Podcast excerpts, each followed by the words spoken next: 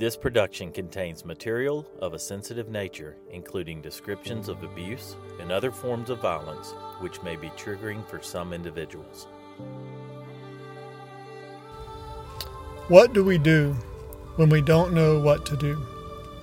Where do we turn when we don't know where to turn? When the unimaginable occurs, how do we begin to imagine a future for ourselves or those we love? On the 14th of March 2017, Felecia Marshall's daughter, Lexi B., was stalked and murdered.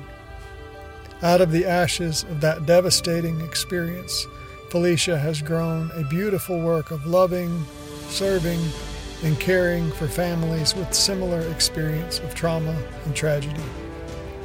This is the story of a mother's love, the story of how a broken heart became a generous heart brimming with compassion for others facing loss and grief. The story of how our deepest, most painful wounds can become gifts of healing and wholeness for the world. This is Grant Me Justice. Welcome back. Thank you for having me. Um, it's exciting to do this. It really is. It is exciting. Mm-hmm. I feel like,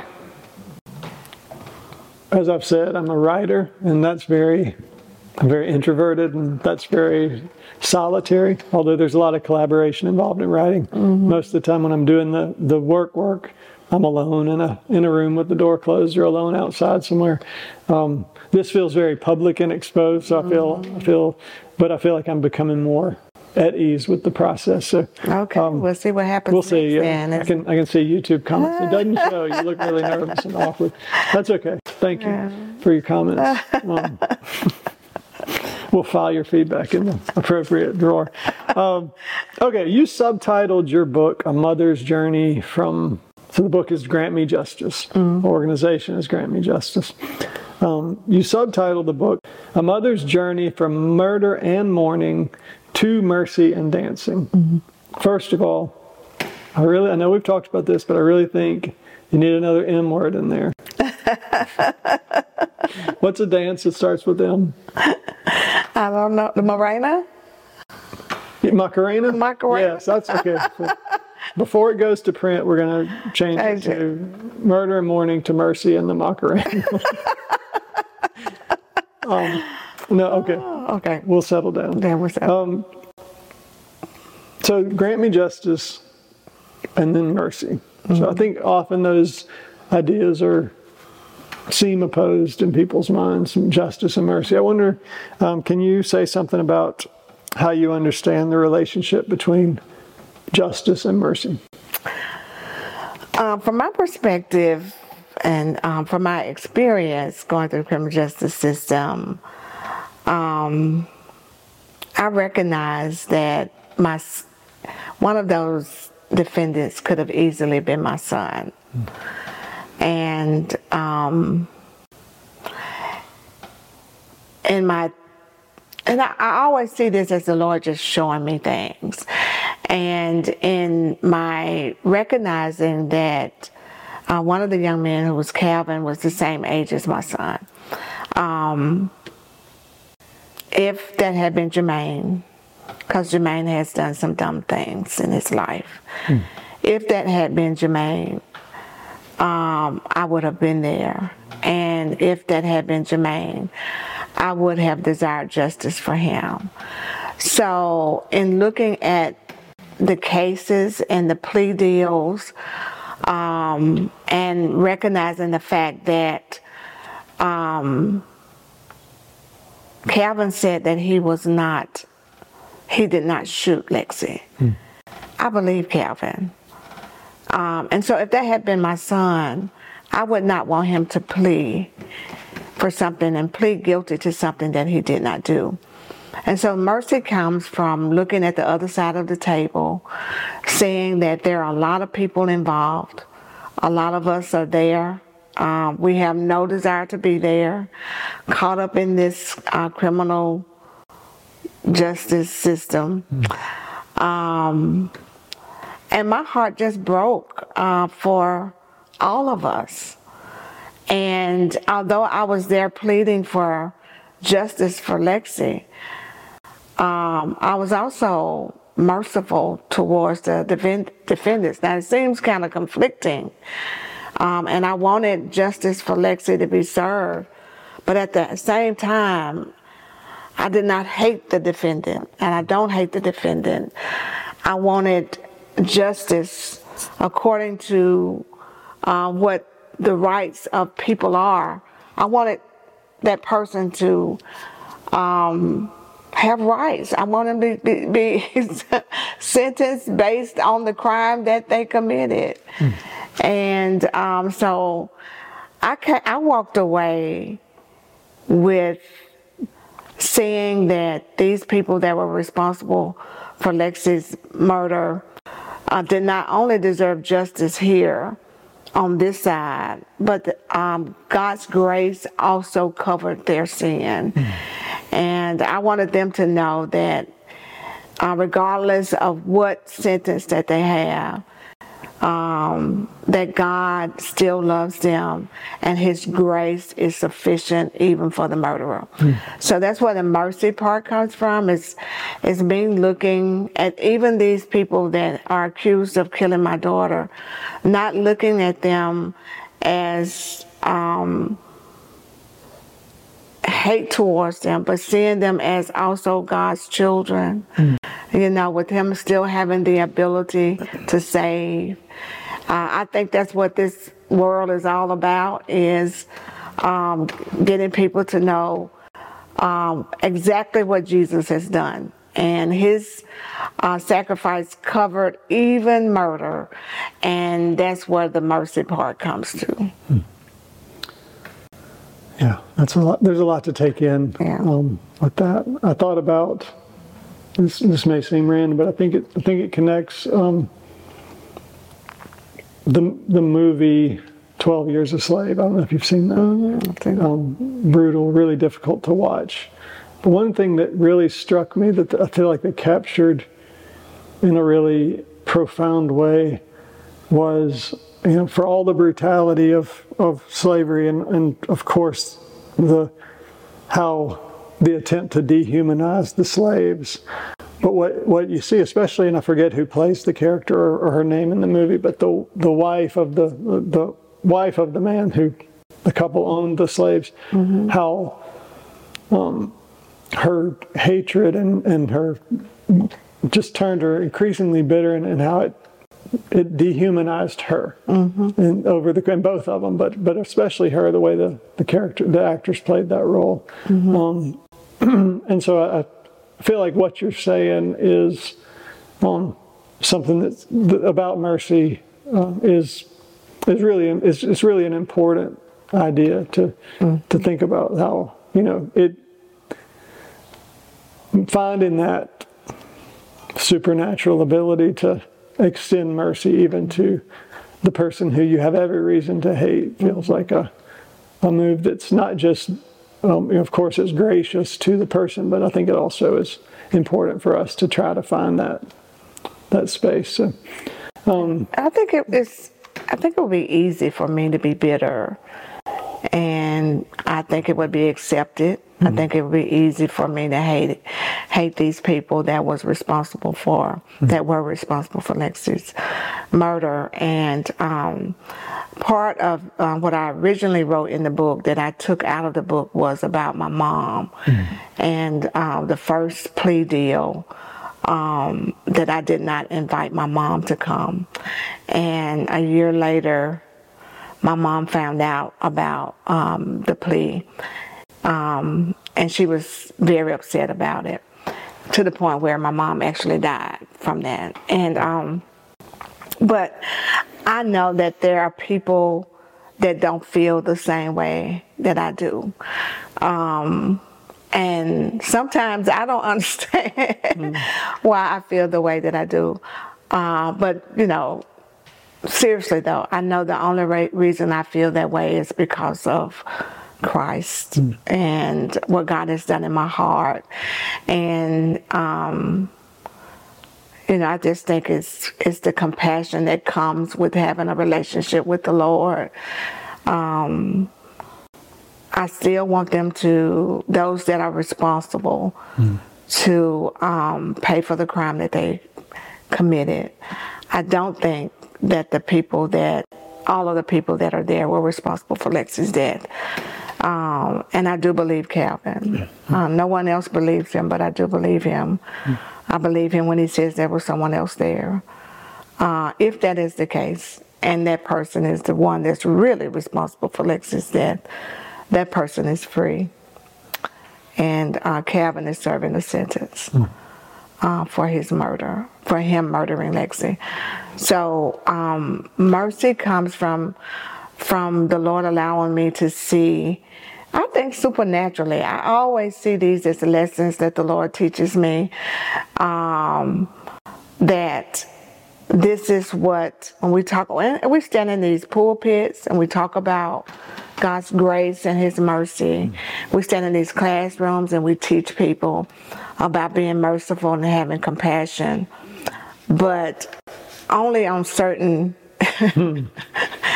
at certain times that we're supposed to do that. We're not supposed to do that when someone murders our child.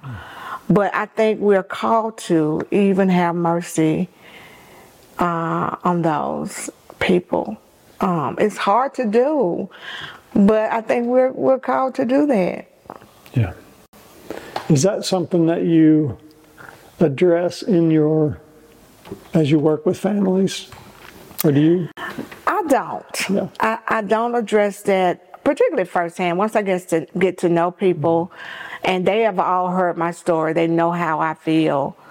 Uh, but I don't initially when I meet a family because I know that for every murder is a different circumstance. Mm-hmm. And um, every person is not where I am, nor are they who, who I am. And so, um, if the conversation presents itself, then we may have that conversation.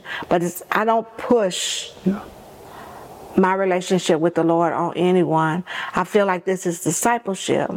And discipleship takes walking with people day by day, minute by minute, hour by hour, being in the lives of people so that they can trust you enough to have a conversation, a deep conversation like this. And I've had some, had this conversation conversation with several of my parents, but not all of them. I don't I don't do that right mm-hmm. when I first meet them. Yeah. All right a lot of questions about that, but I think we'll move on because I do want to get into the journey part. You say, you, again, the subtitle is A Mother's Journey from dot, dot, dot. So I guess let's talk about where that journey begins for you. Well, the Grant Justice journey uh, began March 14, 2017, when, uh, when I received a phone call that Lex had been murdered. Um, mind you, you know, when we get up and go, it was just a regular day. It was just a regular, you know, work day, going into the office, uh, doing office things, mm-hmm. and you get one phone call that changes the trajectory of your life. And so my journey started, I think, from the moment that I received the phone call. And the journey still continues. I don't think it ended with um, Lexi's burial. I don't think it ended with the criminal justice system. Don't think it ended with um, the start of um, Grant Me Justice and what we're doing now. I think the journey continues. Yeah. Mm-hmm. Yeah, there's a sense, there's a line from the poet, the Japanese poet Basho, who, who wrote, writes, um, the moon, sun and moon are eternal travelers, and the journey itself is home. There's this idea that the journey is ongoing. It, it all, in a sense, I mean, we have these beginning points, but there's really no beginning or ending to it uh, in a way, because as we'll we'll talk more about later, um, March 14, 2017. Yeah, for some reason I was going to say 2001, um, but 2017 is the beginning of this particular stage or mm-hmm. stage of the journey. But you could say it begins with Lexi's birth, which has its had its own complications, mm-hmm. or you could say it began with your birth and your whole life, and mm-hmm. even before that, the history of your family.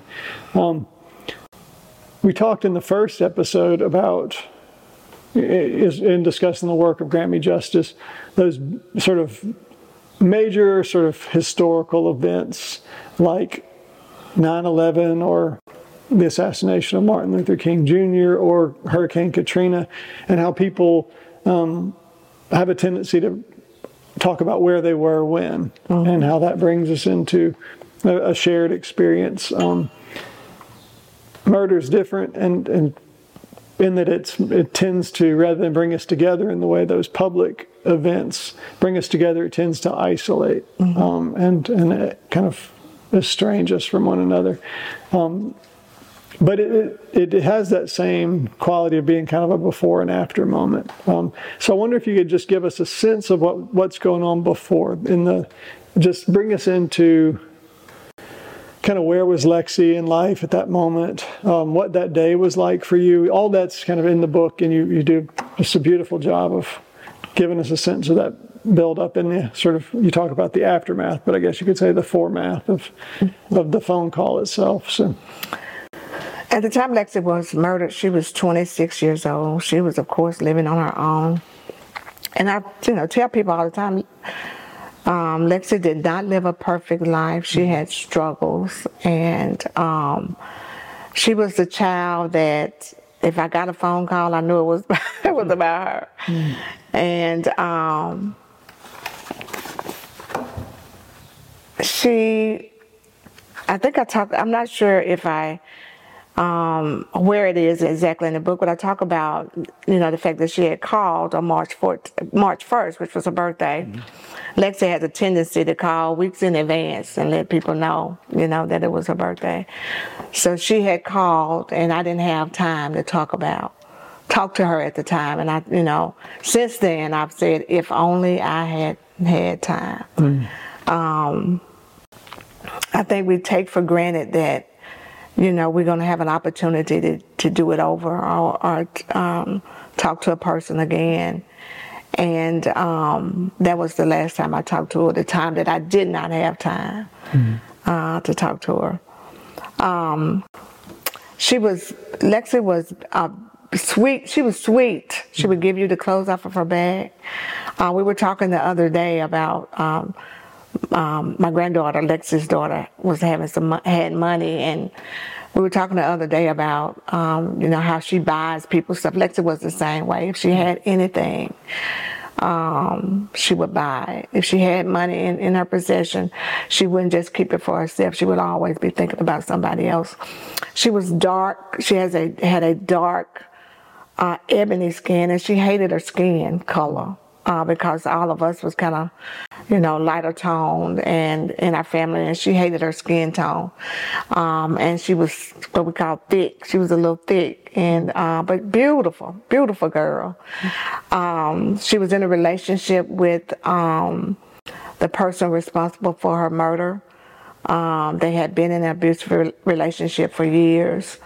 Uh, some of the details of their relationship I didn't learn until after Lexi's death.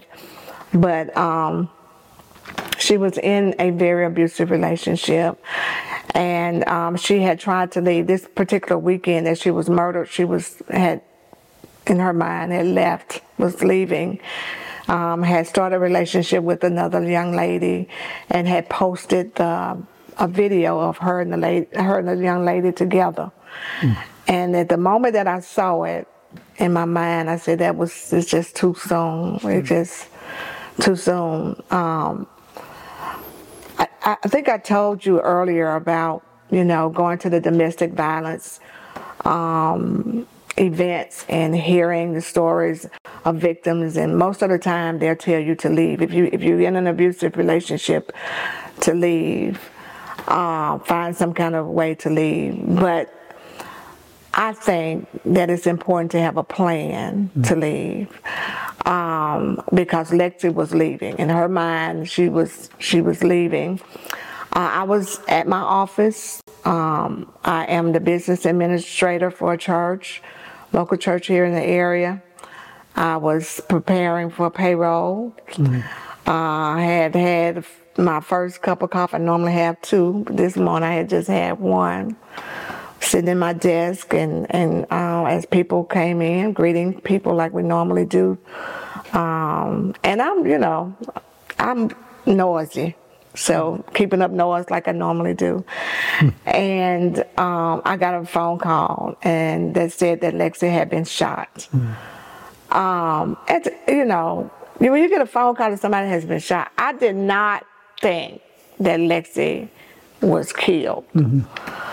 Um, even the first, you know, the first hearing of the phone call, I did not think she had been killed. And I didn't have any other information besides the fact that she had been shot. Uh, the person on the other end of the phone was my sister in law, and she told me that was all the information that she had. Mm. Um, so I was in my office, so I tried to find, you know, news reports of what was happening. Uh, I tried to get uh, my assistant at the time to she came in and she asked him what was happening and you know we both tried to go through the phone and try to find what was happening and the first news report we got was that she had been shot in the arm mm. so um, that was a sense of relief for me because i never thought that being shot in the arm would have been deadly mm. um, and so I, you know i was kind of relieved at that fact uh, that she was shot in the arm, and then almost, and you know, time is just. Hmm. I think time is slowing down and moving fast and slowing down. And what probably was just a few minutes seems like a long, drawn out period of time. And um, then the next report we saw was that a woman was they never gave her name. They just said a woman was killed, mm. and the people that were responsible for her death had left the scene. Um, can we can we pause? I want to go back because I, I just want to I want to try to help our audience to experience that moment. So, if do you mind if I read a little section from the book? So you you you talk about you kind of scrolling and trying to trying to figure out what had happened, what was going on, and and you, as you already mentioned, you you see that she the first reports are somebody was shot in the arm, and as you write, nothing too serious. Then sure it was bad, but it could have been much worse. It never crossed my mind that the wound might be fatal. So for a fleeting moment, I could exhale and breathe. Mm-hmm. And then in the next moment, you write, no sooner had I released the air from my lungs and my heart took a huge dip. I felt every thump of my pulse hammering as a lo- no, local news source revealed the names of the assailants. It was Evelyn. Mm-hmm. Um, and so the reason I paused you is because you, you alluded to the fact that Lexi was in an abusive relationship. You alluded to the fact that she was trying to get out of that relationship, and um, to the fact that you had a sense of foreboding. You say too soon. In the book, you, you um, looking back, you might call that a premonition, though at the time I tried as best I could to put it out of my mind. So, um, two things I think are worth noting, and you can talk more about them or not if you, as, obviously your choice. Um, one, I think most most of us, when we hear about an abusive relationship, domestic violence, we immediately think of a violent man um, involved. And so, knowing what I know about the story, I know that she was in a same sex relationship with mm-hmm. a woman um, mm-hmm. named Evelyn, and that Evelyn was very abusive and violent, and both physically but also emotionally or mm-hmm. psychologically mm-hmm. in all sorts of ways. Um, I guess what, what, I'm trying to get to is a question of like you say you you describe a premonition, um, and then you describe this feeling of like as soon as you saw that it, that it, Evelyn was involved, all the sort of sense of hopefulness about, well, maybe it's not that bad, mm. kind of went away in that moment. Although it kind of continues just to loop back, um, as we'll see. But I, but I wonder if you could just say more about um, what gave you reason to have the, the premonition that it was too soon, and what gave you what what prompted you to have this sinking feeling. Well, I think two things. One is um, Lexi told me that she said to death. And what Lexi meant by that was Evelyn that said Evelyn told Lexi to death. Okay. To death. Um, Lexi had um, like I love you to death, or just no to death, to death meaning that um, we will not be separated. We will mm, okay. to death do us part. Mm-hmm. And um, Lexi was nervous about that, and she had already said that Mama she said to death. And um, you know, Evelyn had threatened me the last time I had picked um, um, Lexi up. She told me you know, that it, and, and a matter of fact, I tried to press charges on her, but they would not let me press charges on her. But I knew it was serious. If if Evelyn was involved, I knew what Lexi had told me. I knew what she had said to me. I know I, I had seen some of the damage that Evelyn had done in the past. And once they said Evelyn's name, then although they didn't mention Lexi's name, I knew it was Lexi. Mm-hmm. Okay, so what happens? What happens next? What's the next beat in the story? um, it's hard going back. Um, once um, I found out it was Lexi, I called my brother mm-hmm. And asked my brother to come and pick me up. And once I knew, I knew where the street was. And now that I, uh, even after I've written the book and I think about, I've been thinking about it recently. I think my brother already knew. Mm. Um, he never said anything, but I think he already knew. Mm. He wouldn't tell me that, but I believe he already knew. But anyway, my brother came and picked me up, and um, we headed. Now my office is in North Jackson. Payton Street is in South Jackson, mm. so we had to leave North Jackson and go to South Jackson, get on the interstate and go to South Jackson.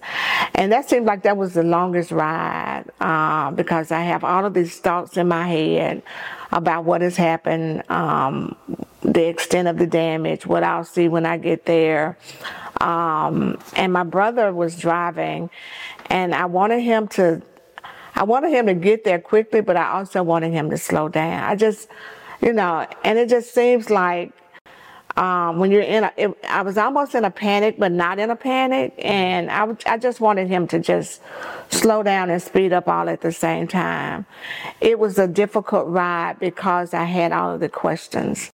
And I had the one thing that the woman had been shot in the arm, but I also had the report that a woman had been killed. So I didn't know what I was going to see when I got there. And so part of my getting, my going there was trying to figure out the extent of the damage and what my eyes would see when I got there. Yeah.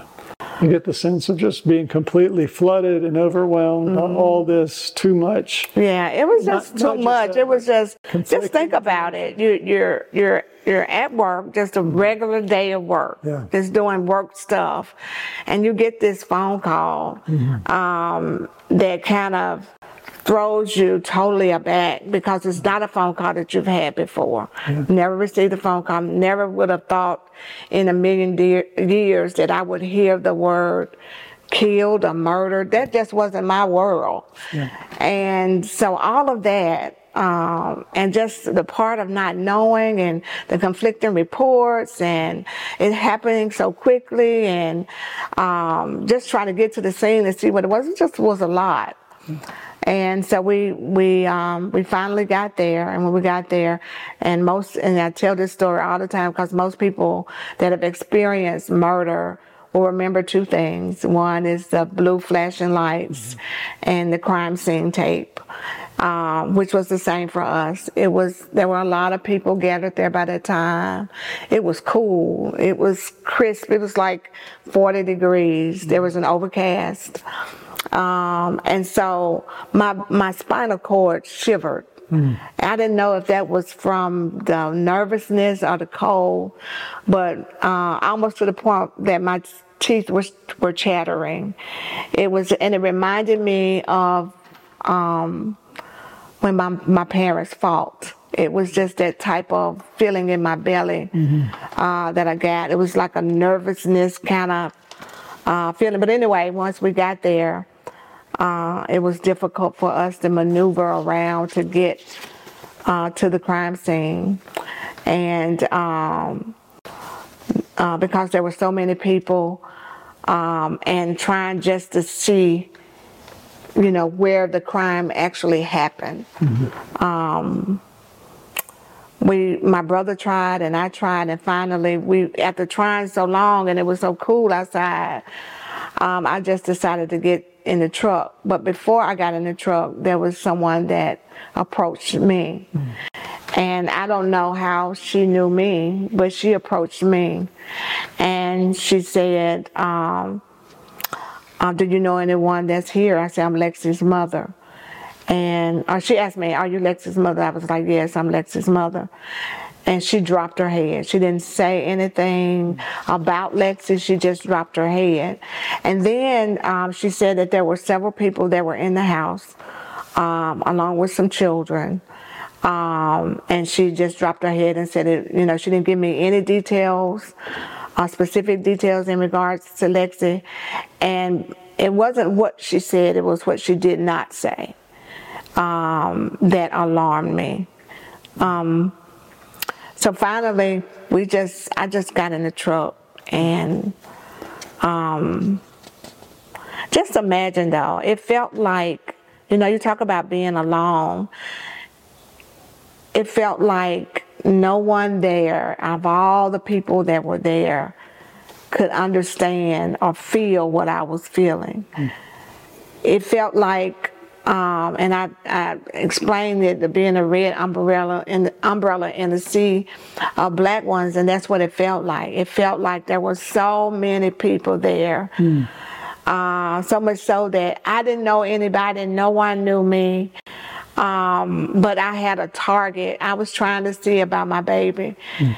and um, and then you, all of the, the the thoughts, you know, go on and what's going on in my head about our last conversation, you know, uh, the the blue and uh, you know all of the the, the posts that she had made over the weekend and those type of things were going on in my head. I just needed answers and I, mm. I, I didn't feel like it was hopeless. That's what I felt. I felt hopeless. And um, so I just sat in the vehicle. Yeah. Blue, you're referring to the the new interest in, in Lexi's life and mm-hmm. the fact that she had been posting that this was kind of her move away from from Evelyn and that yeah. was part of what gave you the premonition. And even with the premonition there's just nothing that'll prepare you for the phone call that you got. Um, I think one thing that um, you mentioned um, you've already you kind of alluded to it. I'm glad you mentioned it because I was going to ask about it. Um, I just want to want to circle back and then have a question. Um, you describe how um, you, you, the crowd's kind of that that's another level of overwhelming. Being the red umbrella in the sea of black umbrellas, um, surrounded by all the chaos and confusion and noise, and then it's and and nobody will t- say anything but wait, please wait, please wait. And you can't get any information from anybody, even the woman who approached you I somehow recognized you, um, just hung her head and didn't say anything. So you're still just, and so you still have these conflicting reports and you don't know what to make of it. Um, and you describe how, in the midst of that, you, you retreat to the truck, your brother's truck, and you close the door. And I kind of, as I read that, I picture this kind of hush falling around you. You kind of enter this cloistered space. And as you settle into that silence and calm, um, you say you begin to feel the same ache in your belly you did as a little girl. Mm-hmm. The old familiar stabs of pain that signaled a terror looming, a sure sign that my parents were on the verge of a violent clash, an all too frequent occurrence in our household. So for, now, for the second time, you've described the sense of premonition of something really mm-hmm. dangerous um, or, or, violent and, and possibly terrifying. So, um, one of the main themes throughout the book, but especially in these opening chapters, um, involves your struggle to accept that this could be your reality. Um, you describe this kind of deep internal wrestling as you kind of, okay, there's there's this sense that something really dreadful has occurred, and then you kind of go back to this idea of well, maybe it's maybe it's not so big a deal after all. Um, you describe the crime scene itself as something out of a surreal nightmare. Mm-hmm. Um, and then you use that language again, and we'll talk about this next time to describe um, your experience of going to identify the body. Mm-hmm. Um, surely I would wake up any second now. Mm-hmm. I'm reading directly. Surely I would wake up any second now, heart racing, breathless, and deeply disturbed by the haunting vision. But then I didn't wake up, and I didn't wake up, and I didn't wake up and I didn't wake up. I think um, in circumstances like this, you have a hard time um, with reality, mm. or I had a hard time with reality. Um, it does feel like a dream. Um, and I do talk about this in more detail in the book in regards to because of who I felt like I was in God. Mm. Um, I felt like he, he would protect me from it. And, um, you know, that this kind of thing happened, you know, on the other side of the road mm. and did not happen to me. Um, and that was the difficult part of trying to um, move from reality to dream because this has to be a dream. Mm-hmm. You know, these what I'm hearing and what I'm seeing cannot be real. It's foreign because you've never felt this before, and it is foreign. Uh, and I sat in the truck. Um, and I could see all of the moving pieces, people moving, um, you know, vehicles moving in and out. And it was like I was in a place, but I wasn't in a place. Mm-hmm. It did feel like a dream. Yeah. In another place, similar, same same scene, but in another place, you describe how watching the police officers and EMTs rushing in and out of the house felt like you were watching a low budget movie. Mm-hmm. But then you t- then you move on to describe how you felt like a character in a movie, like you'd been handed this role and you didn't know the script and you didn't know how you were supposed to act and you really didn't have any context for what was happening. Um, so I, I, think that's interesting, and I, I, wonder if you'll say more about that. You you're watching a movie, but you're also forced to be in the movie. It's like you step through the screen. Um, could you could you talk a little bit more about that tension it feels? I think it's it's kind of um, because you're so out of your comfort zone. Um, I had I've never been arrested. I've never been to a crime scene. I don't know. I mean, at the time, I didn't know anything about um, murder or crime. I hadn't experienced death in this way. Everything about this was foreign to me, and it was like um, uh, um, showing up at a stage play and they're giving you a strip and say, mm. okay, you're this character, play this character and play this character, make it real, mm. you know, make it appear real. Mm. And that's, that's how it felt. It felt like I'm in this thing. There's no way out of it, you know, mm-hmm. and it is as real as it gets. It's every uh, feeling that a person, I talk about the fact that it was like getting punched and kicked all at the same time because that's what it felt like. It was, um, it's kind of hard to put to words, particularly if you, you haven't experienced that type of hurt before. Um, but being in it was very foreign. Mm. Um, I had no desire to be there. Uh, but at the same time, I had no way out. I was the only one. I'm her next of kin.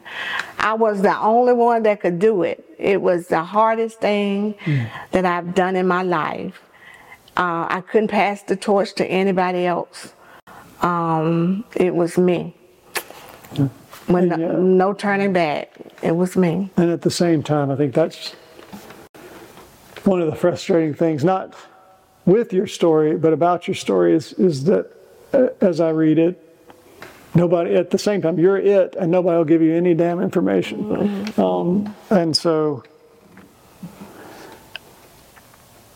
and I think there's another there's a point right in there where um, you you kind of describe latching on to hope again. You kind of waver between knowing, having that premonition, that sense of foreboding in your body, like you feel, you describe what, what's going on, like in a feeling in your belly, like you had since childhood, that some, some terror was on the horizon. Um, and then you describe a kind of hope that all this was just blown out of proportion, just hullabaloo. Um, you say maybe she was. You're right. Maybe she was okay after all. It was only her arm. The report said, mm-hmm. arms can be fixed, arms can be healed or even be cut off in the worst mm-hmm. case, mm-hmm. leaving the rest of the body intact. And you go on uh, thinking maybe this could even be a good thing, you say. Mm-hmm. Um, just the wake up call you've been praying for, um, something that would finally convince Lexi B to get the help she needed, she needed and to change her life, get her mm-hmm. life together. Um, I think we we talked about this. I'm not sure if it made it in the book, but the kind of figurative language of like some sometimes people will say, "Oh, that was a shot in the arm," like when they kind of realize that they need something. Mm-hmm. Um, that kind of a literal shot in the arm. So, um, yeah, yeah, I think I think yeah. um, there's always. I mean, you choose between choosing between um, information that a person has been murdered and choosing between information that that just hurt you're going to always choose the information that the person has just been hurt and i think it's hard or it was for me to accept until i got concrete evidence mm-hmm. it was just hard for me to get my mind to accept that this was my reality yeah. that lexi had been murdered that she was gone. She, I would not see her alive again. Um, and that she had been murdered by Evelyn. And um, she had done that to her. And knowing Lexi, knowing the fact that Lexi wouldn't have done that to her, mm. and the fact that because of her cowardness, um, she did that to her. Um, all of that played a part in um, just sitting there with all of these thoughts from every direction. of what could be was not what you know what maybe was you know because you don't know mm-hmm. and sitting in that truck, of course, you're looking at all of the activity that's going on around you, and you still, I never was, and you know, I didn't, of all the activity, I never saw a body. Mm. And so, of course, there was hope. There was hope that she was maybe hurt or uh, was just hurt and never thought that she was gone. So, you mentioned until you got hard evidence. So, do you want to take us forward in the story to um, the moment when the somebody finally comes and tells you something? You're in the truck. Yeah, I'm sitting in the truck, get a knock on the window, and it's the detectives that come to the window and ask me um, to give them photos of uh, my daughter, of Lexi. And Lexi was not one. I, I, I, just didn't have a lot of photos of Lexi. Mm. And I went through my phone and I just kept going through my phone, going through my phone. I could, I mean, I went, it seemed like forever mm. looking through every photo in my phone, trying to find a photo of her. And um, I finally found one. I was like, woo, finally found one. And the one that I um, showed them was the one that she had taken recently when she was at the house. She had gotten her hair braided. Lexi would wear her hair short um, sometimes, and sometimes she would wear it longer. Um, but this particular picture I had, she had braids on. But the last time I had spoken to Lexi, her hair was short like mine. Mm. So, but I still thought they would be able to um, see that that was her. And so this was the picture that I showed them. And the detective said, no ma'am, this is not the person that we have. And it was almost a sense of relief, but at the same time, I knew, you know, I kind of knew. And all of the things that's going on, the ladies showing up, to, you know, dropping her head, seeing all the activities going on. He's coming to see, talk to me and asking me for photos, you know. Um, so I just, for some reason, I just knew. And um, as he was walking away, I told him to hold on, my baby. And I always called Lexi my baby, even though she was 26 years old. So my baby has uh, a tattoo on her arm, and it's my name, mm-hmm. And they said, uh, ma'am, we'll be right back. And as I thought about that tattoo, um, I had given her so much hell about that tattoo. Um, about writing up her body, that the Lord didn't want her body to be written up, and um, the fact that she had tattooed. I mean, it was from um, her elbow all the way down to her wrist was how big my name was written on her arm, and um, looking back on it, I, I, I know now that it was Uh, the fact that she honored me it was is a it was a part of her honoring me. I never in a million years would have thought that would be how I would identify her body. Um, but it was. Um,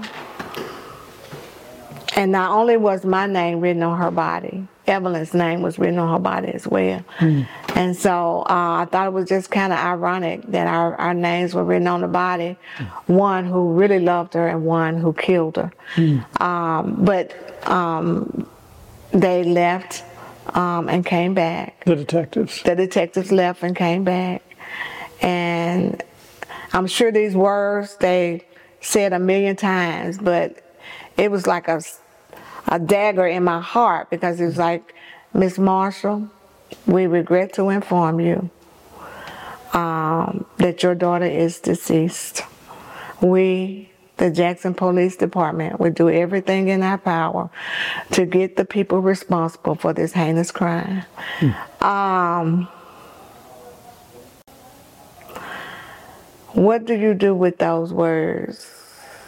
I mean, once I just once they left, I just rolled up the window and I just screamed, Jesus.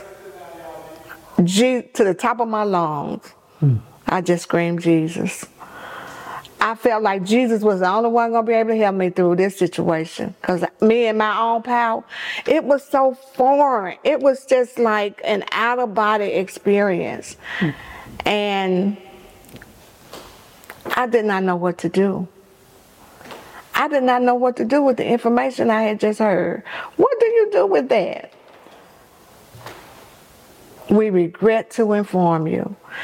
And I always remember that verbatim. Um, I screamed to the top of my lungs. Uh, my brother was, I don't even know, I don't know if he was in the truck or outside of the truck. Mm. Um, Miss Shay, my other daughter, was sitting behind me. I don't even know when she got there. Um, there was no consoling at the moment. Mm. Um, still unbelievable. Still like being in a dream. Still like being in a movie, a low budget movie with me still being the character, the main character. Uh, and sometimes it still feels like that today. Mm. It really does. Yeah, it's almost like you, you described watching the movie, and now suddenly you're the central character um, without having any frame for for what's going on. We, we talked in the very first episode about just those kind of what do you do when you don't know what to do? Mm-hmm. When the unthinkable happens, mm-hmm. how do you imagine a way forward? And um, one thing I, I was struck by, even in that, is you, you how often you use the word time.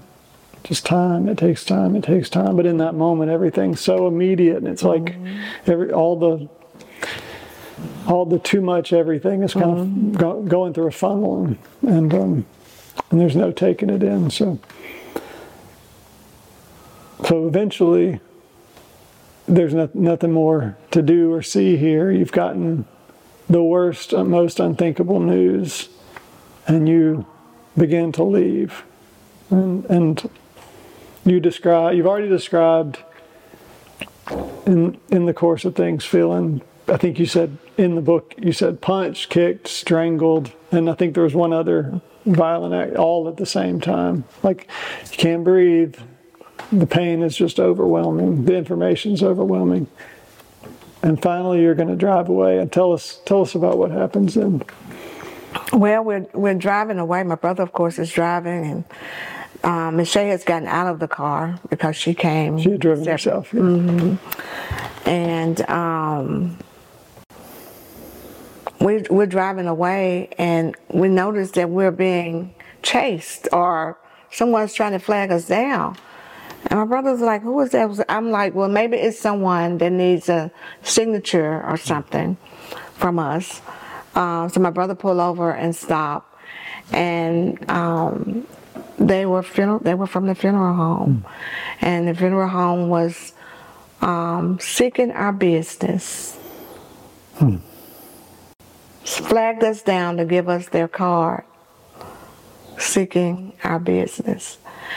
And um, I felt I was mad as hell. You want to talk about somebody being mad? yeah.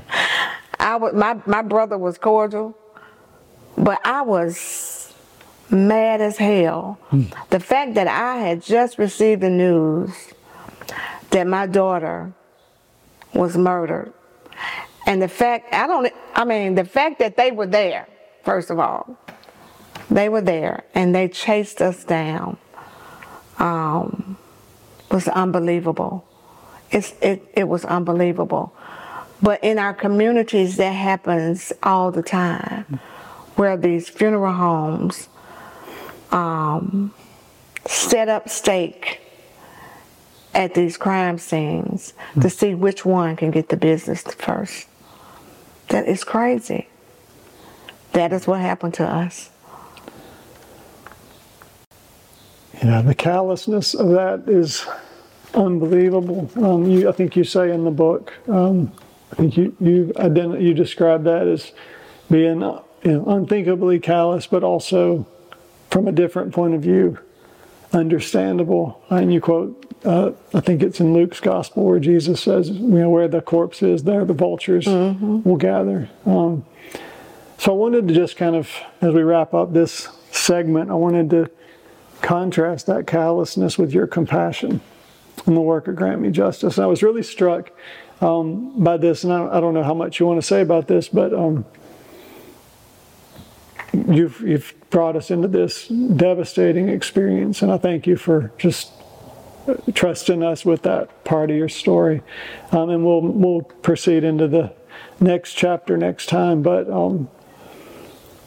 We also know that you're working with families who are going through the worst, most unthinkable um, things. And one possible and very understandable effect of that might be to kind of desensitize you. Mm-hmm. But you just before we began recording, you were telling me that your father had had a health scare mm-hmm. um, recently, and you were talking about just how upsetting that was to you and unsettling that was to you. And it really struck me that you um,